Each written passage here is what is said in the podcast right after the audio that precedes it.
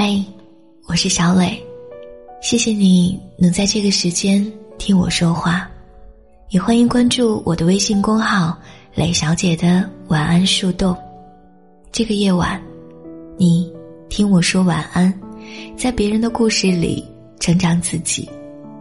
我做你的树洞，在孤单的日子里，有人倾听，有人倾听。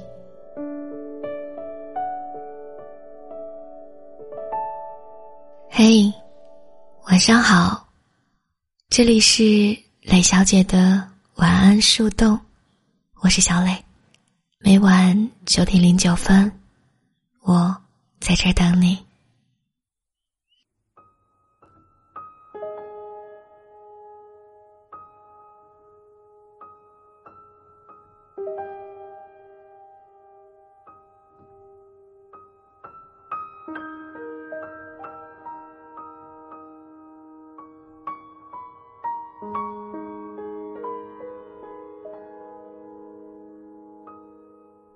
最近看《欢乐颂》了吗？小蚯蚓被应勤甩了，连劝和的樊胜美都被应勤鄙视了。大家一直在努力营造机会挽回这段感情，却都徒劳无功。应勤宁愿花一千多给邱莹莹买一张机票，也不愿意同她一起自驾回家。直男的心可真是够硬的，就因为一张处女膜。得知小蚯蚓已经不再是处女，殷勤瞬间抛弃了所有的修养，拂袖而去，没和任何人打招呼，也没给任何人一个交代。路见不平的曲潇潇被他骂作无耻，而与他讨论婚前性行为的樊胜美被他定义为不害臊。应勤真的战斗力爆表，一下子打击了一大片。殷勤说：“一个不自爱的人，你让我怎么相信他能爱别人？”被甩的小蚯蚓惭愧无比，他从内心里认可殷勤的想法，觉得自己的非处之身是历史污点，非处活该低人一等。他认为曲潇潇暴露这一事实是故意捣乱，而报答殷勤更是唯恐天下不乱。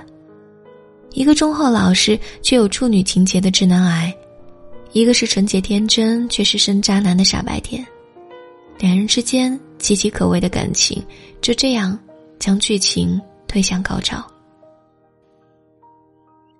就像曲筱绡一样，我们起初对应勤也很愤怒，你爱那层膜还是爱哪个人？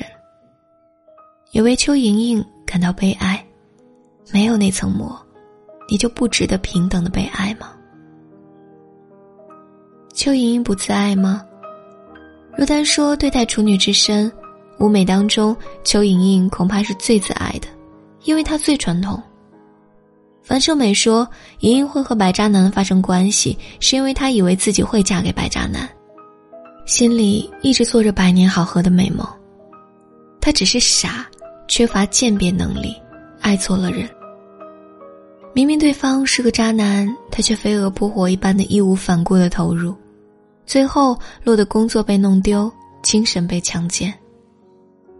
还有邱莹莹缺乏稳定的价值观，当她和白渣男在一起的时候，欢天喜地的搬去和白渣男住，说明她认可婚前性行为；而当应勤因为她不是处女而嫌弃她时，她又认为婚前性行为是自己的污点。一个人若没有稳定的立场和价值观，便不会有自信，遇到事情只会被别人的逻辑带着走。非处不是污点，不动脑才是。我十分厌恶有处女情节的男人，对应勤却讨厌不起来，因为对很多男人来说，处女情节不过是物化女人的工具，而对于应勤来说，那的确是近乎信仰一般的存在。因为他不仅以这样的标准要求别人，也同样要求自己。所谓处女情节，是指男人极度渴望成为女人的第一个男人。有处女情节的男人都在想什么呢？有人说，如果女朋友的第一次不是给了自己，就会觉得特别别扭，甚至每次跟他上床的时候，都忍不住想象他和别人在床上的样子。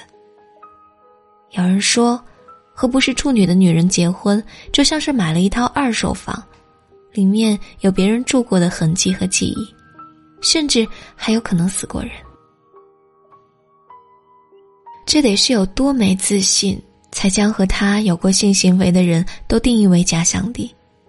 要知道，那些只是女孩的过去，与现在的他完全没有竞争关系。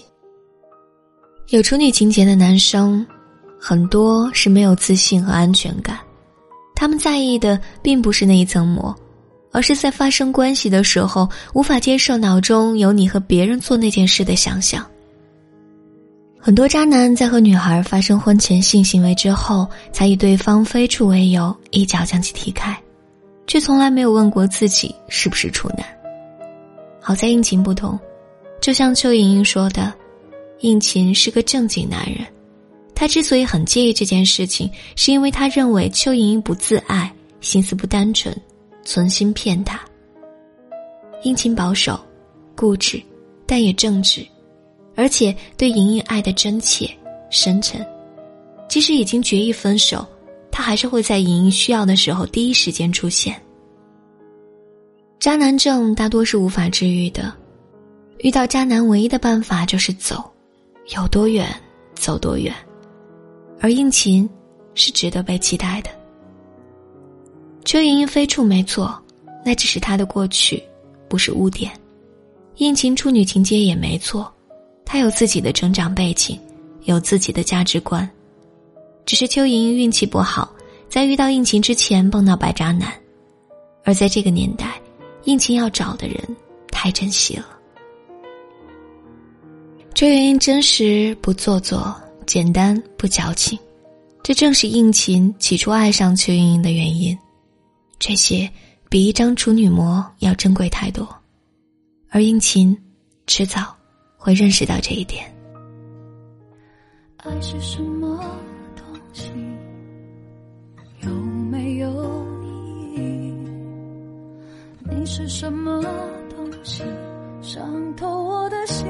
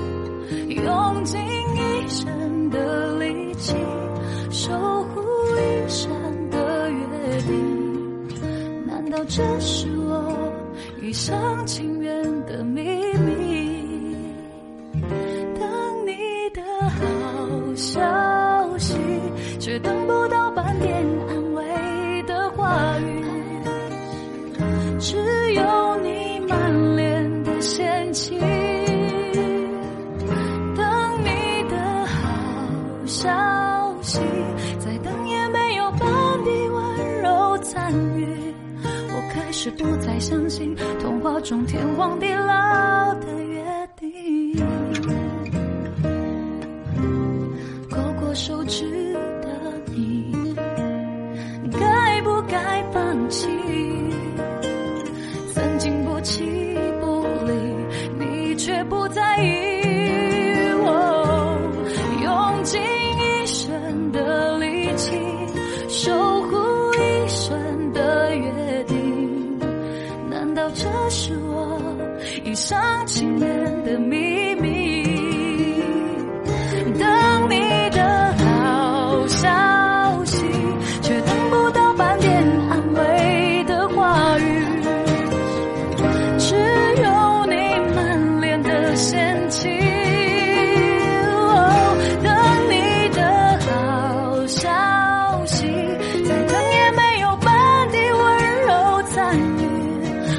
是不再相信童话。中天荒地老的约定，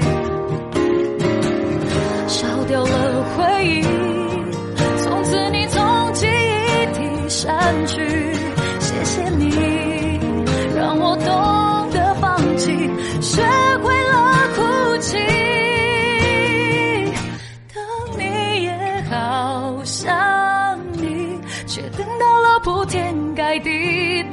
雨和遍体鳞伤的自己。